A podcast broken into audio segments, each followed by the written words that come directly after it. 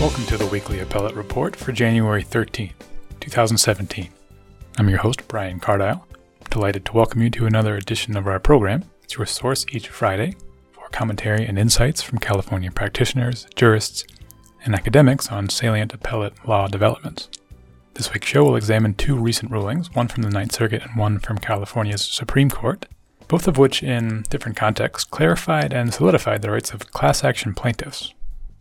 Neil Marder from Akin Gump will visit first to discuss a Ninth Circuit food mislabeling suit in which the appellate panel deepened a circuit split by deciding Federal Rule of Civil Procedure 23 did not require a class of plaintiffs to affirmatively demonstrate that their suit is administratively feasible in order to receive class certification. Plaintiffs in that case, Briseno vs. Conagra Foods, filed suit after purchasing GMO containing cooking oil that had been labeled as all natural. Conagra contended that certifying such a class courted administrative headaches considering the, the difficulties in identifying and assuring proper class members. Conagra also contended that these same concerns jeopardized the defendant's due process rights. Mr. Marder will explain why the panel disagreed and what its ruling means not just for food product defendants, but any parties that might tend to face large class actions centered around low cost items. Next, the show hosts three guests for a lively panel debate about the California Supreme Court's bellwether ruling in Augustus versus ABM Security Services, which paints a seemingly bright line rule against employers requiring employees to remain on call during paid rest breaks. The court split 5 to 2, with Justice Cuellar penning the majority opinion and Justices Kruger and Corrigan dissenting, found that the burden of remaining on call was such that employees could not truly rest during those state mandated rest periods. Our guests, Laura Reathaford from Venable LLP, and Richard Bridgford and Mike Artinian from Bridgford, Gleason, and Artinian will debate the legal grounding of this ruling, its policy implications, and whether the enunciated rule that employers are categorically forbidden from disturbing their employees on their rest breaks is indeed as bright as it seems. Before we get to my guests, let me first remind you, as always, that CLE credit is available for your having tuned in to our program. Just find a link to a short true false test at the bottom of the page where this podcast appears on the Daily Journal site. Also, one other piece of housekeeping news we're excited to announce that our episode next week will feature a former Solicitor General of the United States, Mr. Donald Verrilli, will be on the show, who served as Solicitor General under Barack Obama and now maintains a post at the Munger Tolles office just opened in Washington, D.C. So we're excited about that. For now, without any further preamble for me, let's get to our guests. First, my conversation with Neil Marder on the case of Briseno vs. Conagra Foods. Very happy to be joined by Neil Marder, partner with Akin Gump here in Los Angeles, focuses on a range of areas, including complex and business litigation. Mr. Marder, welcome to the program. Thanks, Brian. Glad to be here. We're talking about the case of Briseno vs. Conagra Foods, a ruling from the Ninth Circuit in December, a fairly significant case in the world of uh, food labeling suits and more generally class actions and uh, class action certifications. The the ruling enunciates a new rule or refines the rule or clarifies the existing rule um, as to when classes in cases like this can be certified. So let's go ahead and jump in to the, the federal rule of civil procedure that pertains to that, uh, Rule 23. And could you describe to me, just to lay out the context here, what the prescriptions of that rule are? Sure, Brian. I mean, in it, its most basic elements, Rule 23 provides that in any class action, the plaintiff has to satisfy basically four requirements um, numerosity, commonality, typicality, and adequacy. And that's the first hurdle. If the plaintiff can get past that, then in addition, uh, in a class action for damages under Rule 23B, the plaintiff has to satisfy two additional requirements known as predominance and superiority. Those are the kind of the basic elements. Then, um, getting into this case specifically, who uh, who are these plaintiffs? Who is Briseno, and what uh, what claims did they bring? So the plaintiffs are uh, consumers, private individuals who uh, purchased um, Wesson brand cooking oil products uh, manufactured by uh, Conagra that were affixed with a 100% natural label, and they filed class actions against Conagra all around the country, I think in 11 states, basically alleging that Conagra's labels were false and misleading. because they were marketing the Wesson brand oil as all natural when in fact they were made from bioengineered ingredients.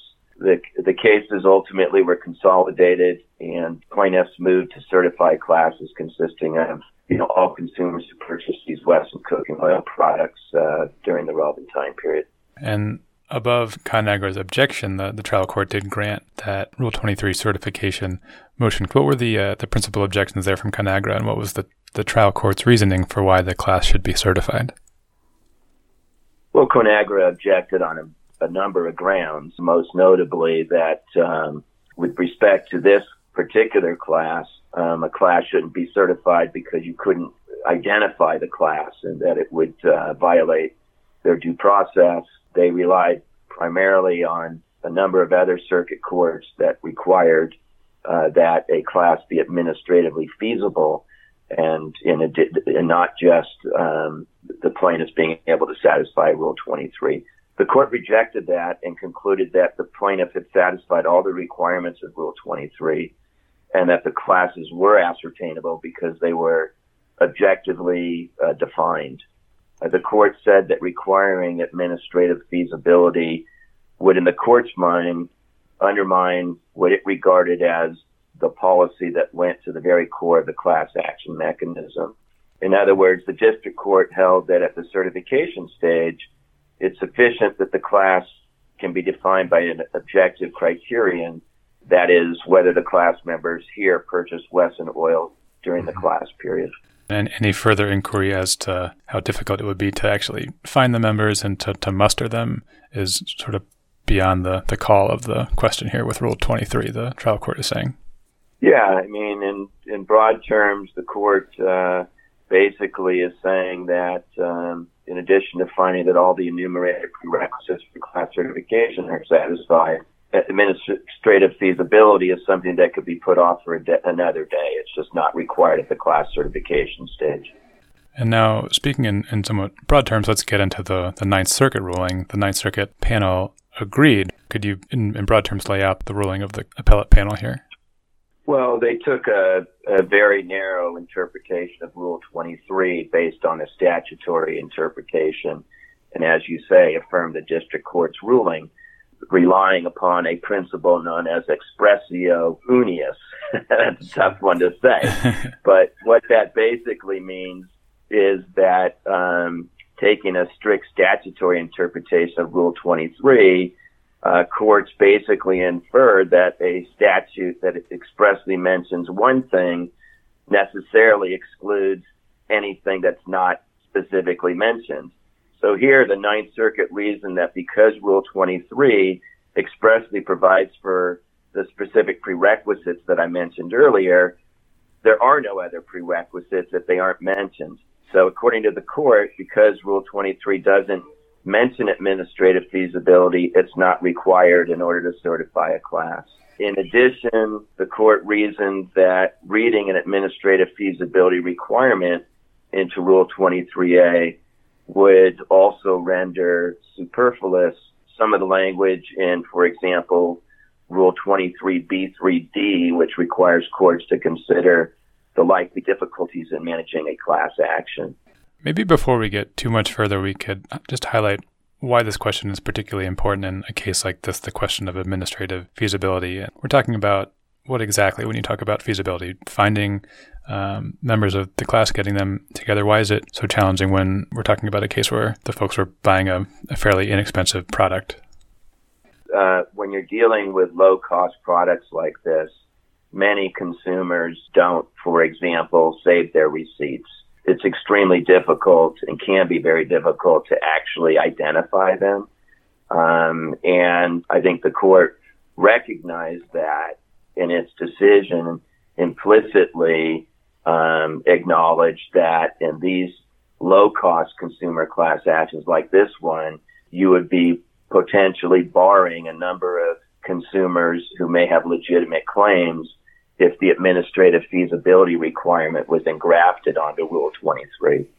After doing that bit of statutory interpretation, the panel acknowledges that there are other circuits out there, for instance, the Third Circuit, that has addressed the same question and held differently that before certifying, there should be some inquiry into how administratively feasible a class is. Um, what principally, and you've touched on them a, a, bit already, are the, the primary concerns that a court like the, the Third Circuit that's held differently on this question have with uh, allowing classes to be certified without looking into the feasibility? Yeah, you're right, Brian. The court went out of its way to distinguish the uh, Third Circuit and a line of other circuits that follow the Third Circuit. Um, you know, the Ninth Circuit, in its opinion, explained that the Third Circuit justifies its administrative feasibility requirement, not necessarily through the text of Rule 23, but as a tool to ensure that the class will actually function as a class. So, for example, according to the Ninth Circuit, the Third Circuit suggests administrative feasibility is a prerequisite to achieve um, primarily three goals mitigating administrative burdens, um, safeguarding the interests of absent uh, class members, and protecting the due process rights of defendants. Those are the things that the Third Circuit is concerned about and why it requires administrative feasibility. But the Ninth Circuit rejected that approach for a number of reasons, um, including most notably that the Ninth Circuit believes that many of the concerns raised by the Third Circuit are already adequately addressed by Rule 23, and in particular, um, the uh, requirement that the class action mechanism be superior and there not be difficulties in managing a class action as I mentioned under Rule 23B3D. Um, so those were some of the countervailing concerns that the court addressed with respect to the Third Circuit's approach. Teasing out that last point about trial courts are already required by Rule 23 to make some inquiry into whether class action is the best mechanism. Is it superior to other modes of litigation to resolve a dispute? So the Ninth Circuit saying, well, that's um, that's sort of already doing the work that an inquiry into administrative feasibility would do. In, in your opinion, do you think that that's a convincing argument that looking into the, the superiority of the method does the same work that an administrative feasibility inquiry would do? Well, it really depends on the nature of the case. I mean, you know, according to the Ninth Circuit, as you said, Rule 23 already contains a mechanism for courts to refuse to certify classes if the manageability concerns are too great. Um, but let's just focus on low cost consumer class actions where courts really have to choose between two alternatives, each of which has its own shortcomings. I mean, under the Ninth Circuit's approach, if administrative feasibility is not required, you know, defendants are at a, have a much greater risk of, uh, fraud and having uh, their due process rights violated, you know, while absent class members risk not being compensated. On the other hand, requiring administrative feasibility makes it more difficult for plaintiffs uh, to pursue class actions in these low cost type cases. You know, in my opinion, when you're dealing with low cost consumer class actions, it really becomes less about compensating consumers and more about enriching plaintiffs' lawyers. That, of course, is a defense lawyer's perspective. Uh, but that's, you know, that's really where the, the water divides on whether or not this is uh, is appropriate to require at the outset or not. The, the last point that you make that uh, requiring administrative feasibility before class certification would, would make things fairly challenging for plaintiffs in cases like this. That's also a policy point that I think seems to be maybe of paramount importance to the panel here when they say that such a requirement would be outcome determinative for cases like this, meaning just none of them would be certified. And so I guess would that create some worry that there would just be a, a gap in liability for cases like this where a single plaintiff won't bring a suit over one can of Wesson oil. So really class actions are the only feasible alternative. Well, I think that is what the Ninth Circuit was concerned about. Um, but on the other hand, you know, there needs to be an appropriate gatekeeping mechanism at the outset of the case to ensure that class actions aren't certified that down the road are going to be much too difficult to manage, where there's going to be due process concerns that affect defendants, and where there's going to potentially raise the prospect of, of fraudulent claims being filed by class members that aren't in fact part of the class and don't have legitimate claims. So that's the flip side of the coin. I believe the panel did address those latter two concerns that you mentioned in terms of fraudulent claims and, and due process concerns on the part of defendants. Um, why, maybe taking the first one, did the panel not feel that it was such a big concern that either one, it would be difficult to notice absent class members, or two, bona fide class members could have their, their shares diluted by fraudulent uh, class members? You know, the Ninth Circuit said two things. First, it took on the issue of notice and said that actual notice isn't required. Notice can be by publication. Um, and, but it didn't really address why that concern uh, doesn't necessarily mandate a feasibility requirement. Um, you know, as far as the fraudulent claims, the court said that it believes individuals are unlikely to file fraudulent claims because the potential payout is so small. And the court basically reasoned that individuals you know, aren't going to risk a perjury charge for such a small payout, mm-hmm. um, noting that, you know, the defendants can still challenge individual plaintiffs. I think the court's probably correct that people are unlikely to file fraudulent claims, but the court really doesn't cite any studies or statistics to support this conclusion. And there really weren't any such statistics or studies cited by either party in the record. I think the court on the other hand, really doesn't adequately address the issue of, um, as opposed to fraudulent claims, just mistaken claims. I mean, in my view, I doubt the average person can accurately remember how many times they purchased Wesson brand cooking oil in the past five years and whether the products were marked 100% natural. Yet those uh, consumers uh, under this uh, ruling are part of the uh, part of the class. Does the same reasoning that the court gave that it's unlikely that folks would risk perjury charges to file fraudulent claims, does that also assuage somewhat the the due process concerns that defendants would have to defend against potentially um, large numbers of fraudulent claims? I think it's just a completely separate issue. Um, you know, with respect to due process, um, you know, that really deals with whether or not uh, adequate notice can be provided if there's not an objectively feasible method for identifying class members, which was a big concern of Conagra in this case. Okay, maybe looking now to the next step in this case or in other cases like it. This class is certified, and because of that, it certainly is nominally at least a win for the plaintiffs. But if the fact still remains that this is a sort of an administrative nightmare, uh, of a class action to to bring and to manage. Uh, it seems unclear to me just exactly how much the plaintiffs have benefited by this ruling. If it's still going to be just a huge hurdle and challenge to legitimately succeed um, with this class action and to find class members and to to win their case. Yeah, let's not forget that. Um, and I think oftentimes this gets lost. Um, despite the Ninth Circuit ruling, Conagra, up through the point of trial, can always bring a motion to decertify the class.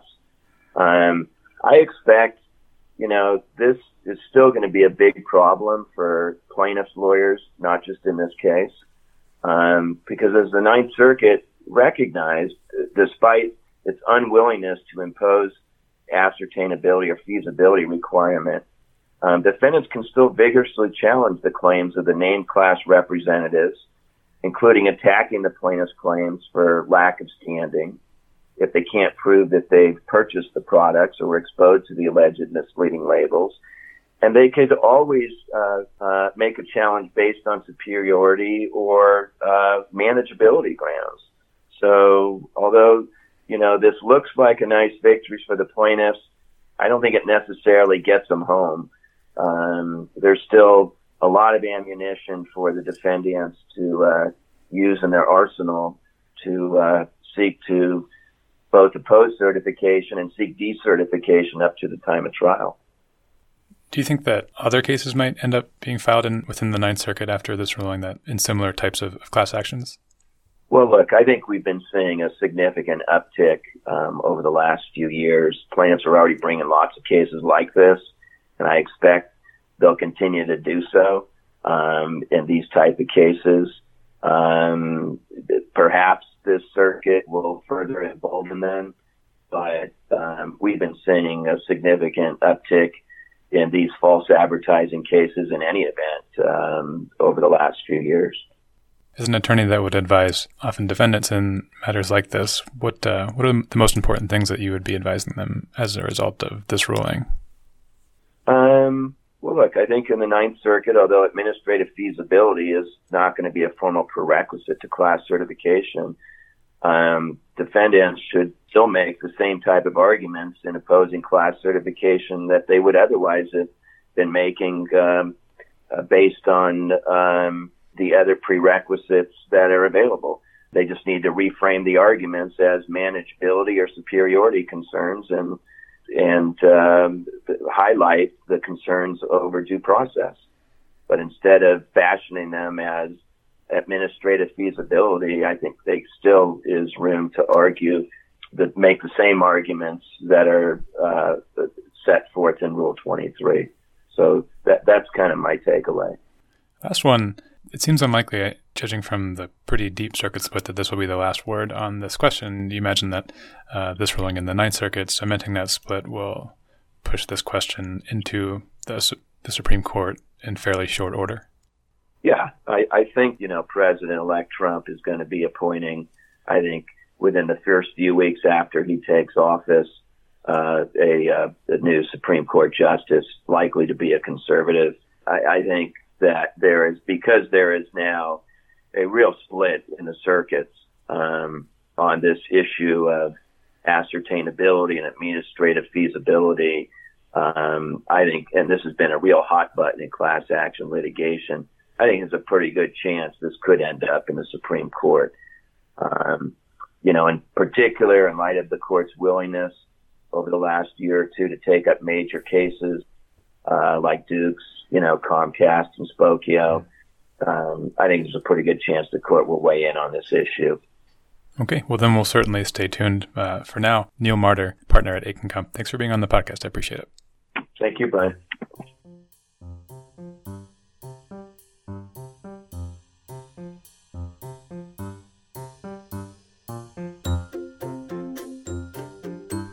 Once more, that was Neil Marder, partner with Akin Gump, on the case of Briseno vs. Conagra Foods, and the circuit split deepened by the Ninth Circuit there. We'll turn now to a panel discussion with Laura Reathaford, Venable LLP, and Rich Bridgford and Mike Artinian from Bridgford, Gleason, and Artinian.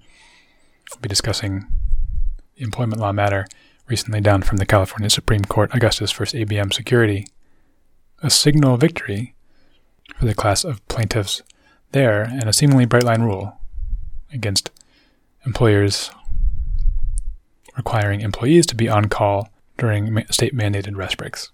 We're happy to be joined on the podcast now by three guests who likely will bring somewhat differing opinions to the California Supreme Court case we're chatting about. From Venable LLP, we have partner Laura Reathaford, who principally practices on the management side of labor disputes. And then from Bridgford, Gleason, and Artinian, we have Richard Bridgford and Mike Artinian, who often find themselves on the, the plaintiff side of the aisle in cases such as this. Welcome to all of you, and thanks for being on the podcast. Thanks a lot for having us. Thank you. We'll go ahead and get right into it. The case we're discussing is Augustus versus ABM Security. This was a, California Supreme Court case from December with uh, seemingly massive impacts in the world of labor law, impacting employers and employees, and certainly their attorneys. Um, Laura, let's start with you. Could you tell me a bit about who these, these plaintiffs are and the labor practice they were complaining over? Sure. Augustus was a security guard who worked for ABM Security and the security guards were arguing that they were not provided with lawful rest periods under California law, uh, and specifically when they were required to carry pagers and cell phones with them so that they could be on call during the rest periods. They argued that this did not, in fact, comply with the law because they were not given the break, the rest break, that they believed they were entitled to under the labor code and the wage orders. We'll move into those now. Speaking of the law that is pertinent here, there's a couple of moving pieces that seem to do some work. Richard, there's uh, Industrial Wage Commission's Wage Order 4, and there's Labor Code Section 226.7, both pertaining to, to rest breaks and prescriptions for them. Can you tell me a bit about these two pieces of authority and how they fit together in this case? Yeah, well, broadly speaking, you know, I think the, the court was doing the best job it could to piece those together. But the the bottom line is that the case represents, in our opinion, uh, an expansion of the rights of the employees, whereas in a, a case like the Brinker case, you had um, a actual eating time period that is uncompensated. Here, you have a rest period that's compensated. And there, I think there was an opportunity for the court to uh, push this towards the defense, but instead, I view this as an expansion of the rights of the employees. They went out of their way and re- reasoned almost directly contrary to the appellate court that you know rest is rest, and in my opinion, that's something that an attorney in particular ought to be able to understand. Um, if you're on call, you're not at rest.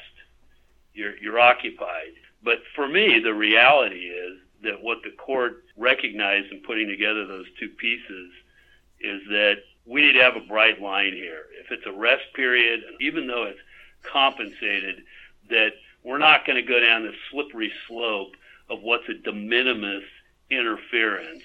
They get 10 minutes rest, they get 10 minutes rest, period. We'll get sort of more into unpacking the, the meat of the opinion in just a second, but just, just speaking about Wage Order 4 and Section 226.7, um, the, the former says there, there must be compensated rest periods, correct? And then the, the latter, Section 226.7, says no work can be required during them. Um, and so I guess the the upshot of, of that, Laura, is that it seems like one question that, that comes up, um, and the court breaks this down into two posed questions. One, whether off duty um, rest periods must be, must be provided, and um, then second, whether employers can require employees to remain on call during those uh, off duty rest periods. But that seems to sort of combine into one question, which is essentially whether employees on rest breaks can remain on call. Is that a fair surmise?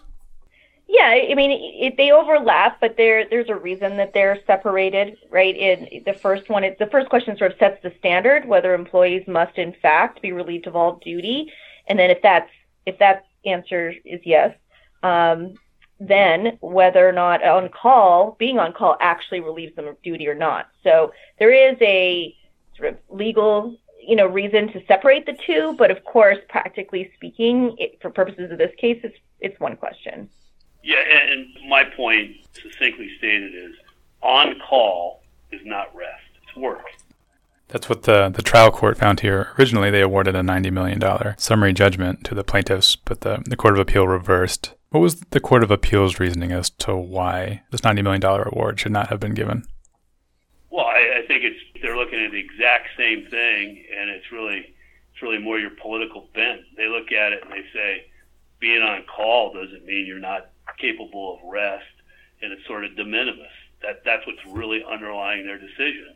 And I think the Supreme Court said, BS.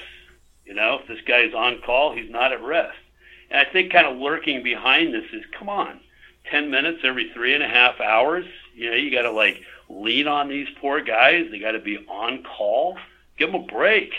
I grew up in a blue collar uh, working family, uh, you know, a business, and worked in a factory, in a meat factory, and I can tell you that that we would never have thought of irritating somebody on their break period.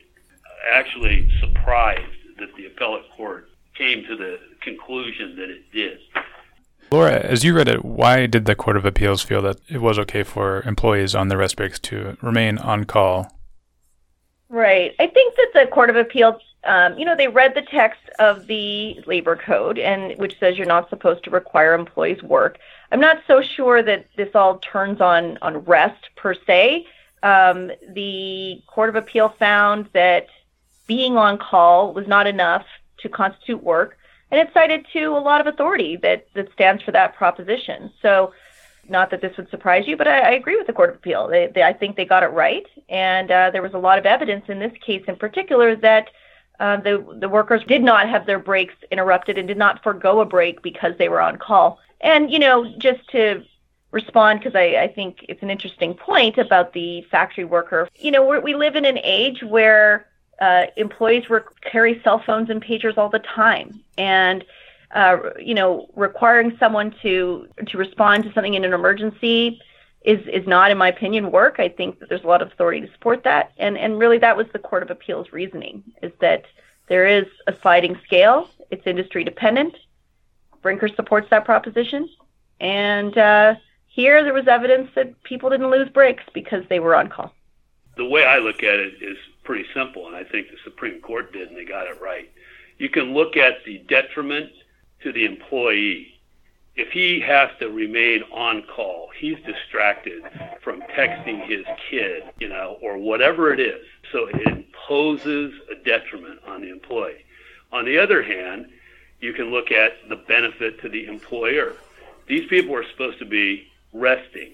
They're, they're not supposed to be providing any benefit to the employer. Now, if an employer feels that they can contact these guys on their breaks, now they have an incentive rather than during the time in which these people are supposed to be cranking out widgets for them to impose on their break. And the standard that was discussed in the case, Mike pointed this out. Mike, go ahead and make your point. I think the what the court really focused on is some of the language in Brinker and about how the employee uh, is under the employer's control anytime the employee is on call. So when we're discussing whether or not there's an uninterrupted period of rest for 10 minutes, and to Laura's point, the, the issue is really what if at five minutes into the break, there's a call that comes in? It's undisputed that nowadays there's pagers, phones, everybody carries those, but the real issue is whether or not the employee has an uninterrupted period of rest for 10 minutes. And if that gets interrupted, and the employee cannot engage in other activities for a 10 minute period as planned, that is not a rest period.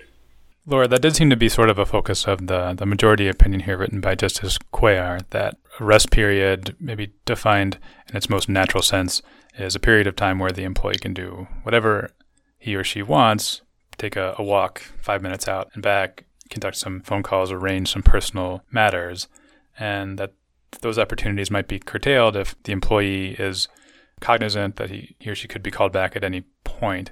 Why why do you think that, that even though that possibility exists, the employee could still enjoy a, a prescribed rest period in those 10 minutes? Right. So I think that, and you know, just to go back a step to your first point about they're tethered, you know, to the to the employer when when they're on call. I mean, there's case law in support of the proposition that employers can actually require employees to remain at the premises during a, a rest break, which is unlike a meal break. And I think the contrast between rest breaks and meal breaks here is very important. Um, and this is where I agree with the Court of Appeal reasoning and the dissent, um, you know, which says, look, these people are being paid during the rest break. Yes, it is the employer's obligation to provide a 10 minute rest break. But I think that there's something to the fact, and the Court of Appeal said this too, these rest breaks are paid. And so there there is nothing stopping um, an employee from picking up the break later if if necessary. Uh, of course, an employee is is free to you know to choose to to do whatever they want to do on, on 10 minutes, but simply being on call is not tethering anybody to do anything. It's just noting that a call came in, maybe answering a quick call, and as the Court of Appeal recognized, it's and and the dissent, it wasn't work. Um, and I think that that's really what this comes down to. And when when appellate courts are asked to construe statutes, they are supposed to look at you know at language such as what is work. Here, the majority looked at well, what does rest mean? And they've sort of decided that the dictionary definition of rest, ipso facto, means they cannot even think about work. I'm just not sure that that's true. I think the fact that these rest breaks are paid and have always been paid, I think there's something to that, and, and that to suggest that these employees could be asked to respond to some to an employer inquiry on their rest break. Um, and uh, and I think the fact that employers are also allowed to allow to require employees to take their rest breaks on the premises uh, supports that proposition. Well, a couple points there. Laura makes a good point. Thinking is work. That's what attorneys get paid to do, and they bill their time for it. Thinking is work. And so to require somebody to have to be on call and available, right, and thinking about the employer's next move and what the employer wants next is work. It's not rest. The other thing is that there are very good reasons why employers are able to require people to be on premises for 10 minute rest periods, such as it's virtually impossible to get back to your job on time if you leave the premises. And in, in some manufacturing industries, particularly the food industry, which I was involved with, there's hygiene issues. And in this day and age, there's also security issues. So it makes perfect sense on the one hand for someone to be required to remain on premises during a paid rest period, but on the other hand, for the employer not to be able to exercise control over that person during that period. One point that we referenced a little bit a couple of times so far is that rest breaks are compensated. And I bring that up because it seems to cut both ways, or it seems to be something that's used by the majority and the dissent as uh, support for their their their positions.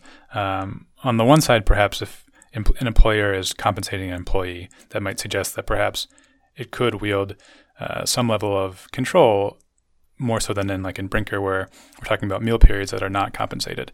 But uh, Justice Cuellar actually for the majority says, hey, the fact that the statute makes clear, the wage order makes clear that these breaks are compensated, even though you know no work can be required, sort of suggests that they wouldn't have stressed that unless you know, it, it really was the case that no work could be required. Um, I guess, how do you guys feel about the, the, that distinction that rest breaks are compensated as opposed to meal breaks in, in Brinker?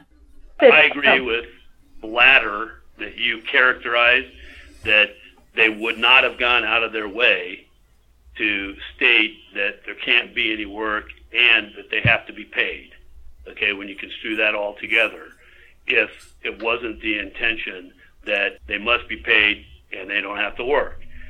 But a, on a bigger level, I think when you read this together with Brinker, th- this is what sort of warms the cockles of my heart, is that you've blown out of the water any future argument by the defense bar that the fact that somebody is uh, being paid means the employer can impose on them more because Brinker was unpaid eating periods, whereas this is paid rest periods.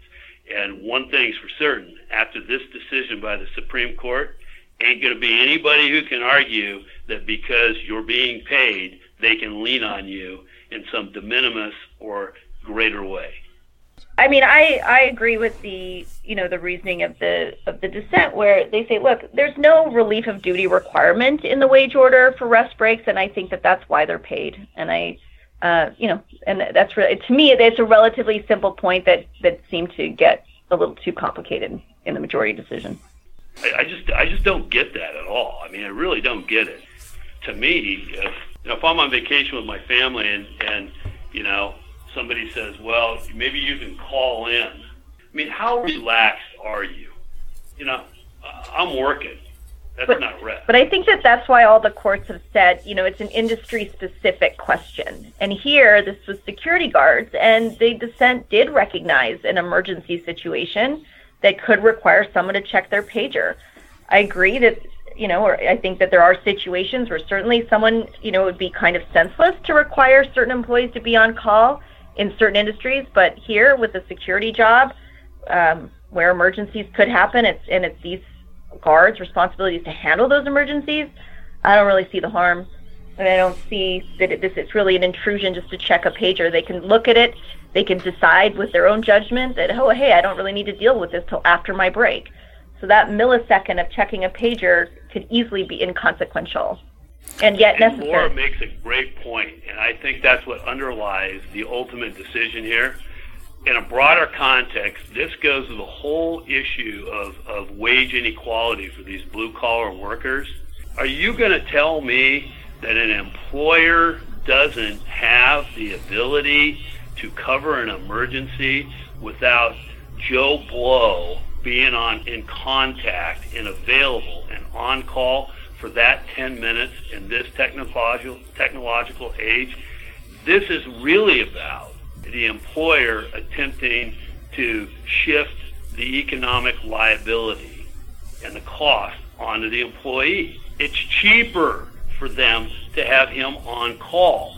But if they're required to uh, comport with the statute, and give him true rest, they have to go out and spend some money to figure out how to cover for that emergency. Another person, another technological device, another camera, whatever, to cover for the emergency. But it's not like in this context they're incapable of covering for the emergency. I think it might be unnecessary to have two bodies just for 10 minutes, and I think that the history of the wage order reflects that. That there are times when people are working by themselves, but and that's the nature of the job. And to bring someone in for 10 minutes, sure, it might increase the cost, but ultimately it's society that suffers from that cost, not just one employer. That, that's a question of elasticity of the supply and demand. That what, well, sure. What happens is you're shifting a cost to the employee or the employer, and the other person is benefiting. The net economic effect is a wash.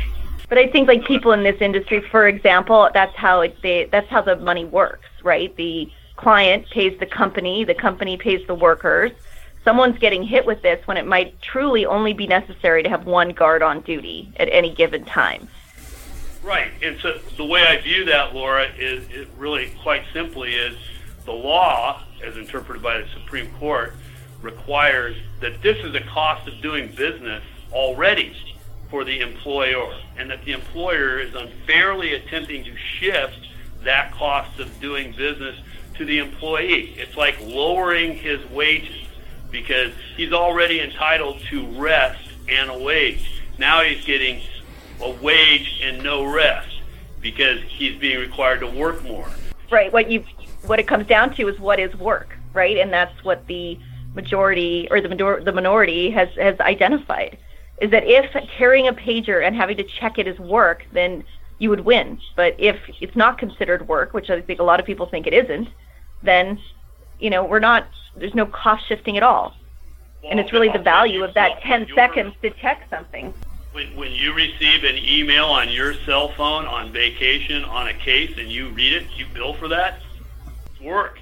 I mean, I'm not talking about my industry. I'm talking about the industry in Augustus. Uh, these questions are answered on an industry by industry basis, and and the court even says that. So I'm really not prepared to talk about lawyers because they're not an issue. Time is billable and of value, but this blue collar guy it's no skin off his nose to be made to be requiring him to be available. His time doesn't really matter. He he should just eat it because I'm not going to eat it if my client contacts me on vacation. He's going to get a bill. This well, that guy, makes you a lot different than someone who isn't a lawyer. that I mean, it's just a different industry, and that's the point. I think that the court has clearly ruled that there's a a time value to what they're doing, and that if you want them to be on call, you're requiring their time. And they're being paid for that time. Yeah, but the law is they got to pay for not the work, but the rest. Right, and if it's not work, it's rest, and that's again, that's where we seem to disagree. The minority notes here, Justice Kruger notes that as we're describing rest breaks being interrupted and employees called back to duty in the record of this case, it seems like that occurrence either occurred very seldom or or not at all. That in fact mm-hmm. the employees were not actually ever called back to work. Um, and also, there's another point that was brought up in the Court of Appeal and, and by the majority and minority that um, once a rest break is interrupted, it, it is true that a, a future rest break will then be given to, to make up for that rest, the one that was interrupted. Is that uh, is that true, Laura? Yeah, and the uh, I think in certain industries, I wasn't clear whether or not that happened in this case, but it's certainly you you can do it. Employers are allowed to do that, or they can compensate the employee if the rest break was truly missed. She's correct, but I think the court got this right, and that is the whole issue that Mike pointed out: control. I mean, come on. We got a deal. This is a time that I need to be able to count on is my rest period. In this 10 minutes, I told my kid that I'm going to call him at 9.05 because I get from 9 to 9.10. And now my employer wants to jack around my rest period. He wants to take that time and give me some other time. Well, now I can't call my, my kid. And, you know, now my kid hates me, right? Because I don't I don't stay in touch with him. My work's more important than my kid. And he doesn't understand that. That's the epitome of control right there. I think the that's law what our allows clients for that. have over us, Laura, and that's why we get paid more than security guards. Well, I, I think it's a, again, it's a lot different in our industry. Maybe just one, one last one about the minority opinion here. Uh, there are some practical concerns on the other side of this balance. So even if, you know, as a, a policy prophylactic matter, Justice Kruger says this might be a good rule to make sure that it's a, a bright line rule that employers cannot interrupt rest breaks. But there there may be instances and there might be industries like a security guard industry where there might be just one person on duty because that's it's a, a parking lot late at night. There's just one person, say, and then if there is an emergency where the person needs to get called back, um, there are just other policy considerations on, on the other side here to to worry about. And so, just requiring on-call workers then will get either a premium rate or another break later wouldn't be such a big deal considering what's on the other side of the the balance. Why do you think that's not a big enough concern, Richard? I don't think it's a big enough concern because I think that given the relative bargaining power of employers and employees, that if you open that door, it's going to be abused. It's going to be abused. Now we got the emergency exception. That's going to be so easy for them to trample all over that. And, you know, it, it just doesn't work. And if you want to talk about, he gets into the practicalities, well, let's talk about the practicalities. If we pass instead the rule that did get passed, that they can't interfere, and we have a situation where with a security guard, there's a burglar and he's on his break, come on, let's be real. The guy's going to deal with it because it's in his interest to deal with it. And, How's he going to know if no one told, if he can't be notified though?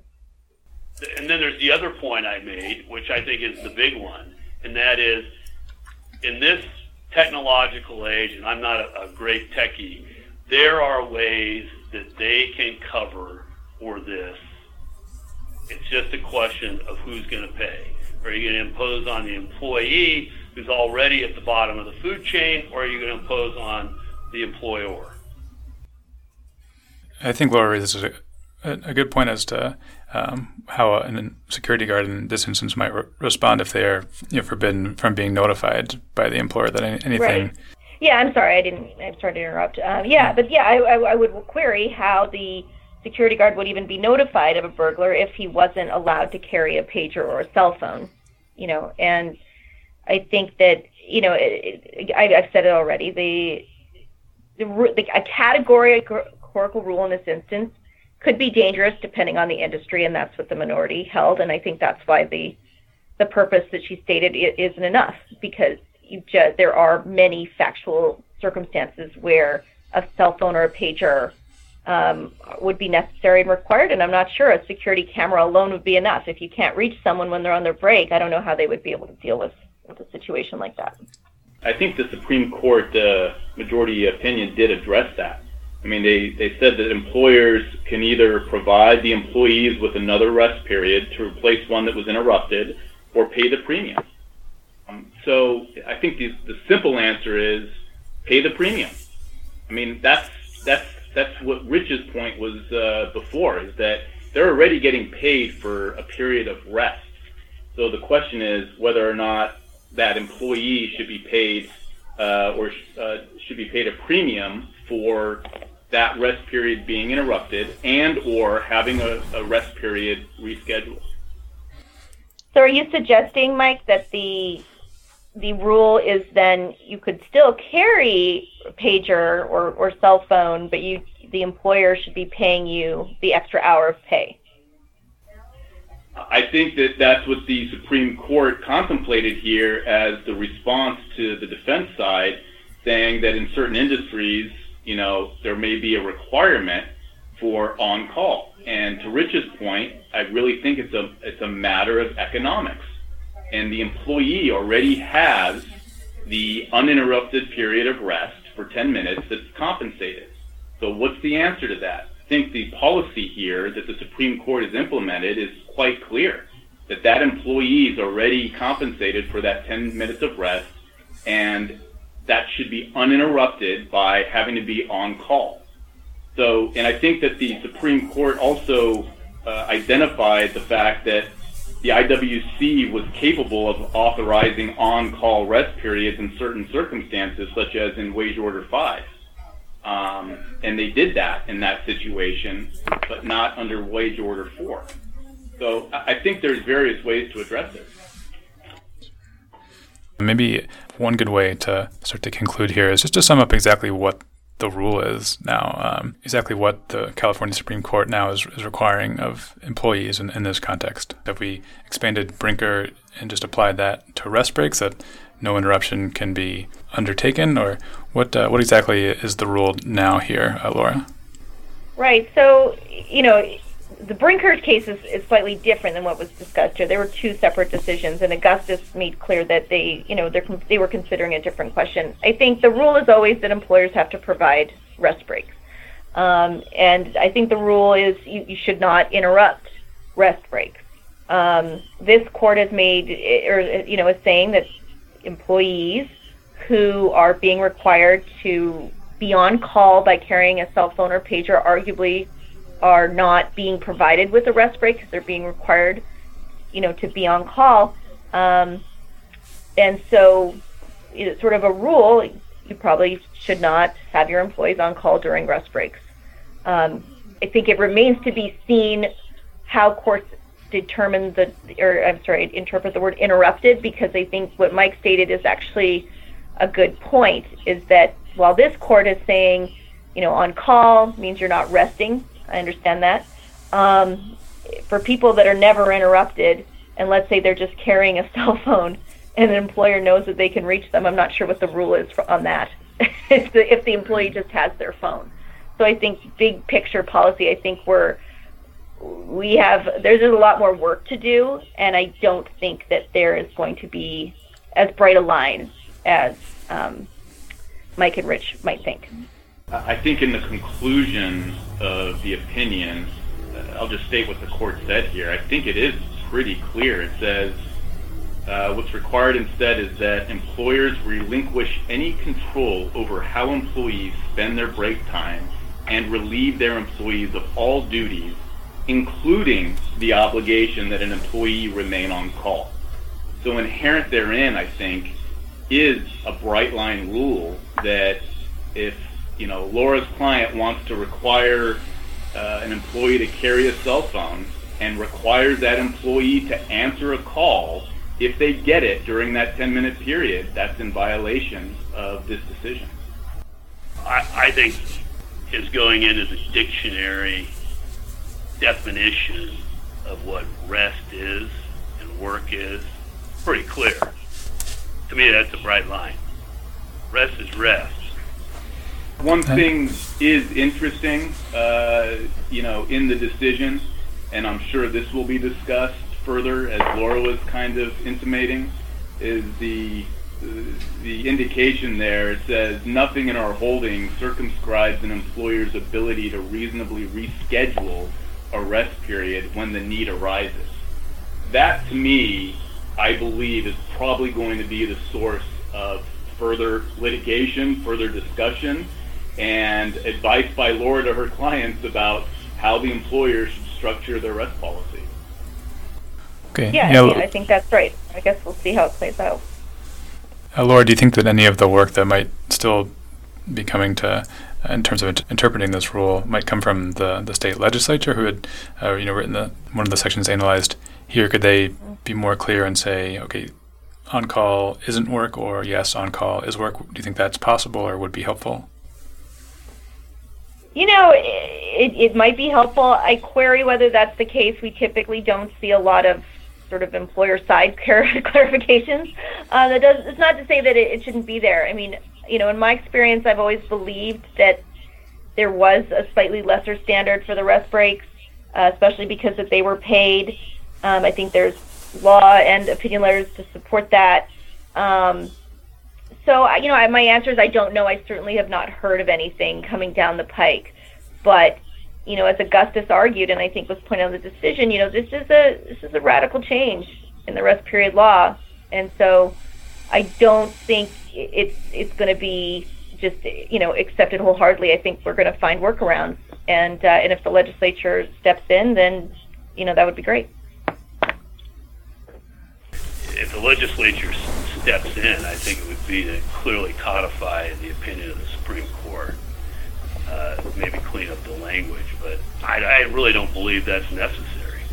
I think the court has laid down a bright line, and I think that in the discussion of Brinker and the decision, that it's now pretty clear that employers can't cannot argue that because the rest period is paid versus the eating period not being paid, that um, they somehow are entitled to make de minimis impositions on the employee's time.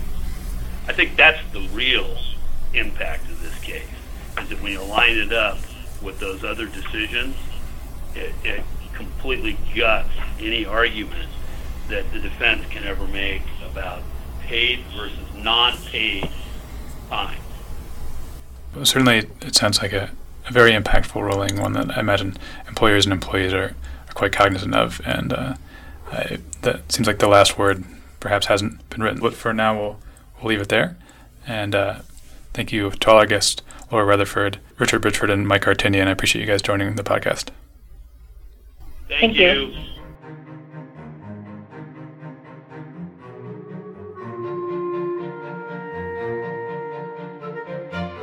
And with that, our program for January 13th, 2017 is complete.